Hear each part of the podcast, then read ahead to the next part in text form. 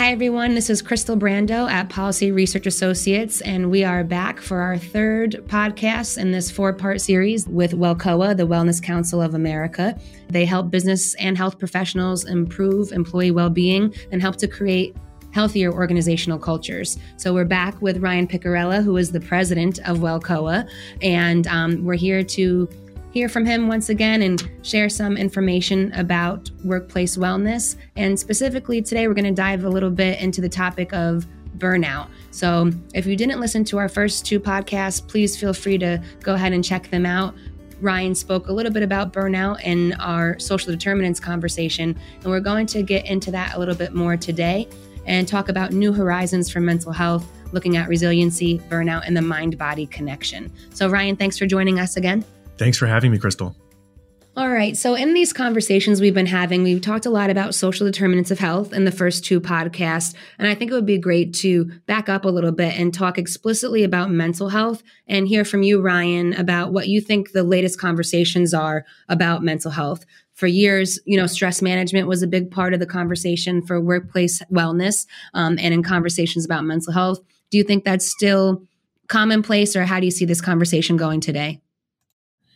I think we're kind of expanding. I mean, I think that, stress, we've been talking about stress for years now, and it's an important conversation. And we are all continually, more stressed out. Every report we get says we're more stressed out now than we were the previous report, and continues to be an issue. And I think this is where, kind of a lot of these other issues begin to stem from. So when you're stressed, that sort of translates into poorer physical lifestyle choices and behaviors. You're more likely to eat more saturated fats. You're more likely to, not go to the gym. You're more likely to lose sleep and not sleep well. So all of these things begin, and then all of that it manifests itself into poor lifestyle choices, and that can become a big issue. And in worst case scenarios, that stress can ultimately lead to burnout, and in some cases even worse. And we're starting to see, even rates of suicide, death by suicide rise, in an organizational context, which I think is terrifying. So I think now, we're expanding the conversation where now we're starting to see organizations being held responsible for the mental health and wellness of their employees. And so I think that, because of that and other things, organizations are recognizing that this is a big issue. They're making it a strategic priority for them to address and hopefully begin to understand what is the right way to support their employees as they're navigating their own mental health. And I think the other thing that's really important here too is that we hear a lot about, millennials in the workplace, and, what they look for in their ideal job. What kind of culture do they want to work for within an organization? And the good news is that they're demanding to have, sort of more purpose and meaning in their work, and what, want to work for an employer that they feel like fills up, their bucket when it comes to those types of things. And if they don't have that, that creates stress and ultimately turnover, which, organizations, certainly don't want more than a healthy amount. So I think that it's becoming really one of the most important things that an organization can really do. And I think it should be. And, it has been in the literature for a couple of years now, the value that millennials are putting on work-life balance, and how that is actually transforming some workspaces and workplaces. So there's really a need for organizations to have an understanding of mental health and resiliency, because it is becoming more commonplace, and creating the space and time to take care of oneself is really a demand and an expectation of millennials, who are becoming the largest portion of the workplace and will be taking over the global workplace in the future. So what do you think organizations do need to understand about mental health and resiliency? So if the conversations about mental health are shifting, what do organizations need to know to be up to date with this? I think the one thing that they need to first, begin to understand is what's creating these issues. And a lot of times organizations just don't take the time to ask. And so I think that that's the first step. And at WELCOA, one of the things that we encourage, our members to do, I mean, there's some very simple, even surveys to begin to understand what are the, sort of parts of people's lives that are, that are stressed and that need to be addressed. I think, another issue is that, technology, that we are surrounded by technology right now, that most people's phones is everything to them. It's how they interact with family. It's social media. It's how they work. It's their alarm clock. It's how they might even watch, entertainment or game or whatever, that we are so plugged in now that there really aren't clear boundaries anymore between work and home life. And that can be a problem. And so if you're, looking at your cell phone or, you're reading emails at 9 p.m. at night, and what's first thing you do when you wake up is probably look at your phone and see if anything, caught on fire while you were sleeping that you need to address. And so organizations need to help, employees understand what are healthy boundaries when it comes to technology. A friend of mine once said that as fast as things, seem to be going right now, they will never be going this slow again. And so I think, and the other kind of flip side to technology too, is that it is creating more issues, in organizations with like social isolation, that people are kind of hiding behind, their keyboard and their computer, and that we're not connecting more as humans, that we as humans, part of what we desire is, in this experience on earth is to connect with other people. And honestly, technology can do a lot of great things, and things like, FaceTime is great if you're traveling to, kind of reconnect and have these videos, but there's really no substitute for that. And one of the things that, even this is our year actually at WELCOA of social connection, is helping organizations understand first of all, the health impact that happens when you have lack of social connection. And the second part of that is, what can you do to sort of increase more social connection within organizations? The other thing, last little piece I'll allude to that's kind of interesting, is that when you have an organization that is under large amounts of stress, that it really is like a virus. And, companies need to really take that very seriously. And what I mean by that, there was some really cool research that was done, that what they did is they took mothers and their children, and they separated them, and they put them in different rooms, and they would put the mother through kind of artificial, sort of anxiety exercises. And then they would reintroduce the child back to their mother. And what happened is, and so that the mother had elevated levels of cortisol, which is cortisol is associated with stress, high levels of stress. That child, just by virtue of being around their mother with, high amounts of cortisol, also showed higher amounts of cortisol. And again, I think it's pretty obvious. If you go into a conference room at your office and there is just a tense conversation in the room and you don't know what it was even about, you can kind of feel that. I mean, as humans, we kind of have this sort of electromagnetic field around us, and we can pick up, when there are large amounts of stress. And so that begins to spill over and create pretty bad environments, for employees. And so these are all things that organizations need to begin to understand. And first of all, help, management and others, recognize that these are an issue, help them create strategies, coping strategies, resiliency strategies, mindfulness strategies, when these things begin to do happen, that you can sort of reverse that vicious cycle and turn it into more of a virtuous cycle. Those are all such wonderful points. And thank you so much for sharing all of that. And it really leads into what we have set up as the next question, which is the impact of mental health on physical health. So I think this is increasingly understood. I'm not quite sure if this is universally understood at this point, but there is such a significant impact on physical health caused by mental health. So can you talk a little bit about that connection for our listeners? Yeah, I get pretty excited about this, because I think this is just absolutely so fascinating. And so we're actually going to talk about this, like we're going to start at a very granular level with our DNA. And there is a Nobel Prize winner named Elizabeth Blackburn that discovered what's called telomeres.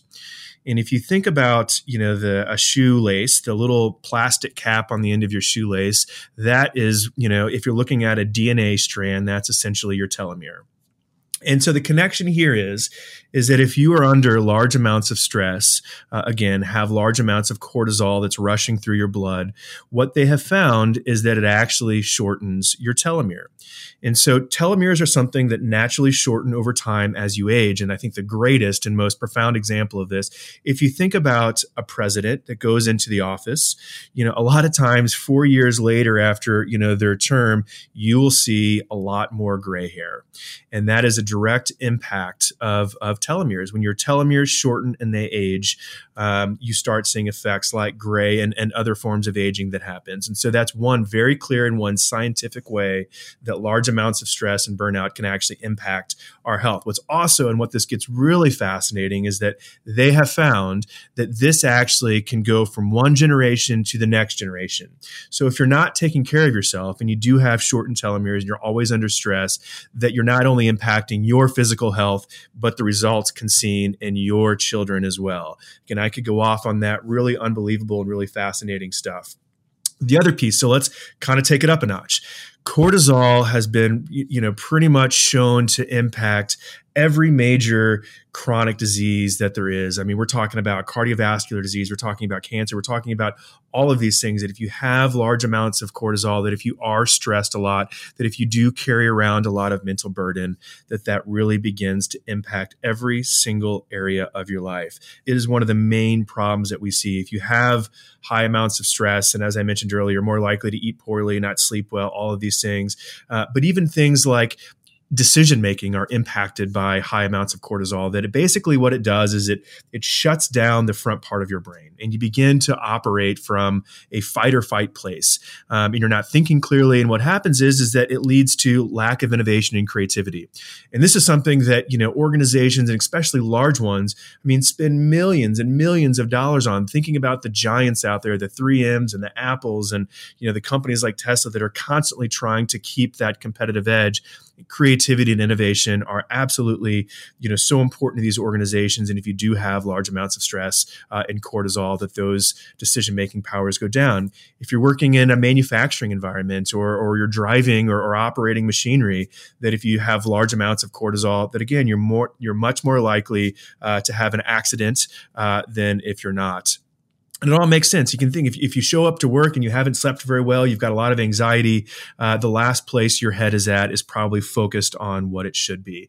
And so again, this is such an important thing for organizations because as stress continues to rise, it'll ultimately impact the organization's bottom line over time, not to mention everybody's health in it. And as I alluded to earlier, that this becomes kind of a vicious cycle. So stress really and burnout, permeates every aspect of a person and an organization. And so that's why it is absolutely, critical for organizations to help their employees develop skills to deal with this, and also develop an organizational culture that hopefully reduces, as much stress as it can, so that it minimizes the problem instead of becomes a breeding ground for stress and anxiety for its employees. Thank you so much, Ryan. And I also get very excited talking about these topics. So it was wonderful to listen to you share this information for the audience, and I'm going to hold back so I also don't dive too far into it, and kind of talk about this topic of burnout a little bit. So you just mentioned burnout, and this is a topic that's had a lot of attention for a variety of professions, thinking about medical providers, more recently educators. But burnout can impact everyone in the workplace. Can you talk a little bit more about burnout and how an organization might prevent this from occurring in their employees?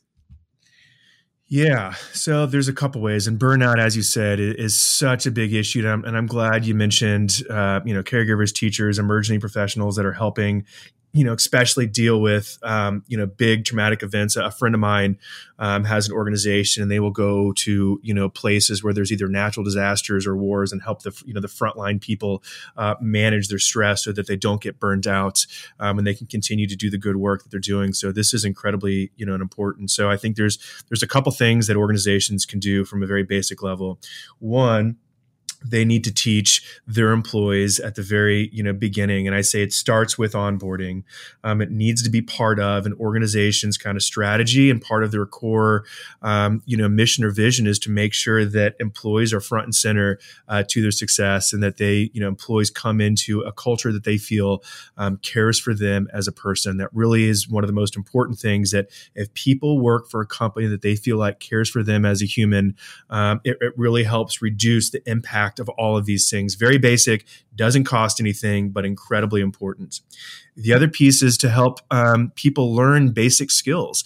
This could be a variety of things. And you know what? Everybody's different. So whether you have a mindfulness practice that's important to you, or a meditation practice that's important to you, or that you like yoga, or that you like taking a walk, or that you just know how to sort of, you know, take yourself out of a stressful situation and management, and that becomes, you know, again, part of an organizational culture as well, that there might be many and multiple tools available to employees. I've seen, you know, quiet rooms before, just a little bit to sort of take a step back, to take some, you know, a few deep breaths and begin. So what happens when you begin to either go through a visualization exercise, or you take, you know, a few moments to really focus on your breath, what it does is it reduces adrenaline immediately, and it also begins to help alleviate, you know, large amounts of cortisol. And it basically reestablishes kind of your system and puts you back in check, and then allows you to get back to your job. The other piece that's incredibly important here too is to build, you know, warning signs into management or leadership development training, or really for everybody, that if you see a colleague that begins to, you know, keep the door shut, or that's not showing up for work, or that begins to isolate themselves, knowing what to do. And so if you're a leader or management of people, or just a friend of somebody's, that, you know, being able to be, you know, have kind of an early identification system is incredibly important. So the making it okay to talk about and say, hey, look, it looks, I've noticed, you know, you doing this, is there something I can help you with, or knowing what resources might exist, you know, in the community for people, it, you know, is incredibly important as well. So all of these things, you know, starting with, you know, what are the individual tools that I can, you know, use, take advantage of, creating an organizational culture that certainly doesn't allow, you know, sort of that viral stress to continue. And then also training and educating, you know, really everybody, you know, how to identify warning signs and help someone that they might see as struggling with burnout or other types of mental health issues. Wonderful. And I really appreciate you mentioning that the support for employees is everyone's job. So thank you so much for bringing that up, how people in the workplace can be mindful of these changes in their coworkers and just be a support, be around and take notice to these different behaviors that might show that someone is experiencing burnout or having any other challenge, and just being aware of that and mindful of it. So thank you so much for bringing that up. Absolutely. Is there anything else you'd like to mention on today's podcast on resiliency, burnout, and the mind-body connection? We've offered a lot of great information to the audience. Thank you so much. And just want to give you a second for any final thoughts. Yeah, I think that the last thing I'd add, that, you know, our brain and our bodies are incredibly powerful, you know, and they're resilient by nature. And the idea at a very basic level that, you know, if we just feed our body, you know, the right foods, and we allow our brain to do its good work, that a lot of times, you know, we do have this amazing, beautiful ability to heal ourselves, but we have to allow it to do that.